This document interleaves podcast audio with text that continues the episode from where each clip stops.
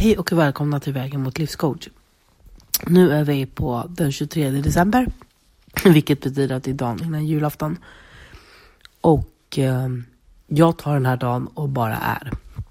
Jag har städat lite, fixat lite, gjort i ordning för att jag åker bort imorgon över dagen såklart. Så att, att inte fira jul hemma gör att man inte fixar lika mycket hemma.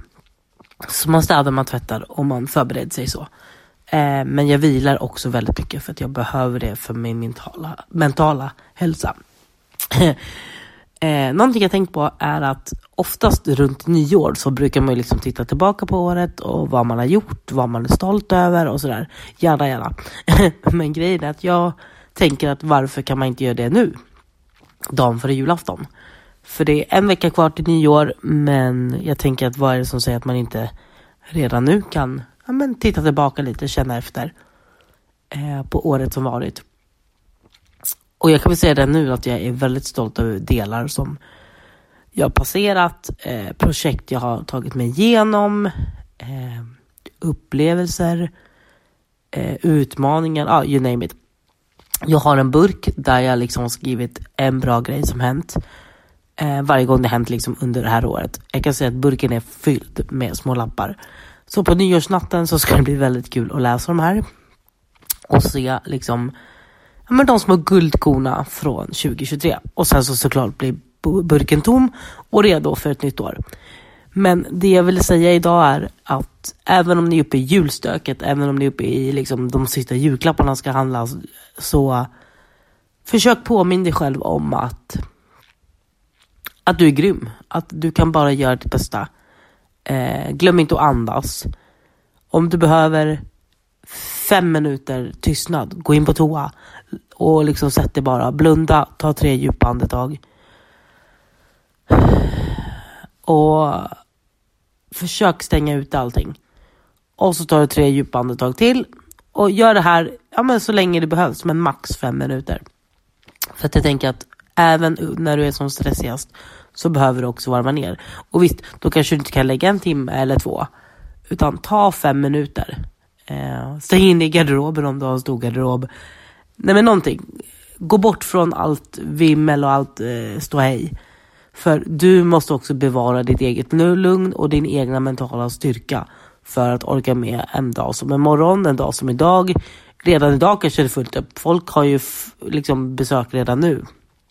Men Försök liksom se till att du inte slösar bort all din ork eller all din energi. Eh, någonting jag också har lärt mig under det här året är att ju sårbarare man är med en person, ju närmare varandra kommer man. Och det, det har jag fått uppleva i vissa fall, eh, i olika situationer och sådär.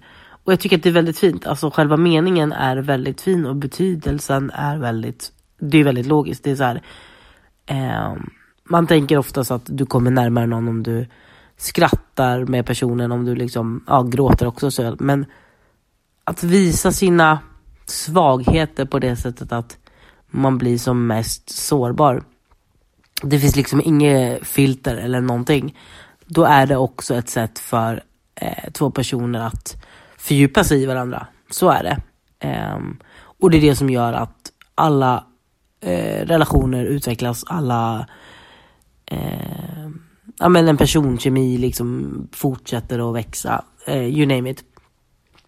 Men det är ju inte först när man är i sådana här situationer som man upptäcker de här små, små vackra uppenbarelserna tänkte jag säga. Värsta filosofiskt där.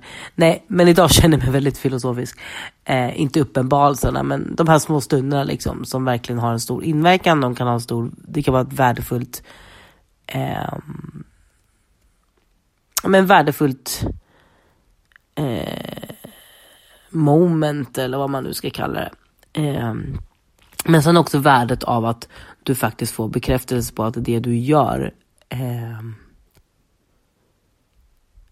skapar en, ja, men skapar en trygghet, skapar en tillit till en person. Och det kan vara både på jobbet, det kan vara hemma, det spelar, eller privat. Det spelar liksom ingen roll.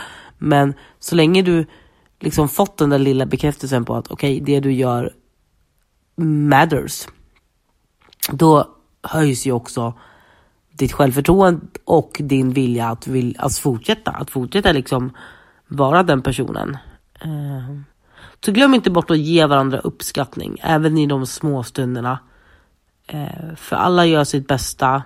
Eh, och om du har en person som verkligen, verkligen finns där i alla lägen. Ja men tala om det för den personen. Och det, det handlar inte om att man ska göra det bara för att det är julafton eller bara för att det är nyår eller påsk eller vad, ja, men så här, hög, högtid. Utan gör det titt som tätt under hela året. För det gör också att personen känner att okej, okay, men vad jag gör betyder, vad jag gör är värdefullt. Eh, så kom ihåg det. Och det är liksom ingen ursäkt att, du, att man ska göra det bara på högtider. Utan som sagt, sprid ut över hela året. Påminn personen det, visa din uppskattning. Och när ni nu sitter och filosoferar lite kring hur året har varit. Eh, försök se även om de dåliga sakerna. Har ni lärt någonting av det? Har ni växt i något annat perspektiv kring det? Är det någonting från det dåliga ni kan ta med er och lära er av? Eller utveckla till, till det bättre? Det finns alltid någonting man kan ta med sig och någonting man kan utveckla eller växa med. Typ. Jag hoppas att ni får en underbar dag idag. Eh, och imorgon också. Vi hörs i mellandagarna. Ta hand om er. Hej då! God jul!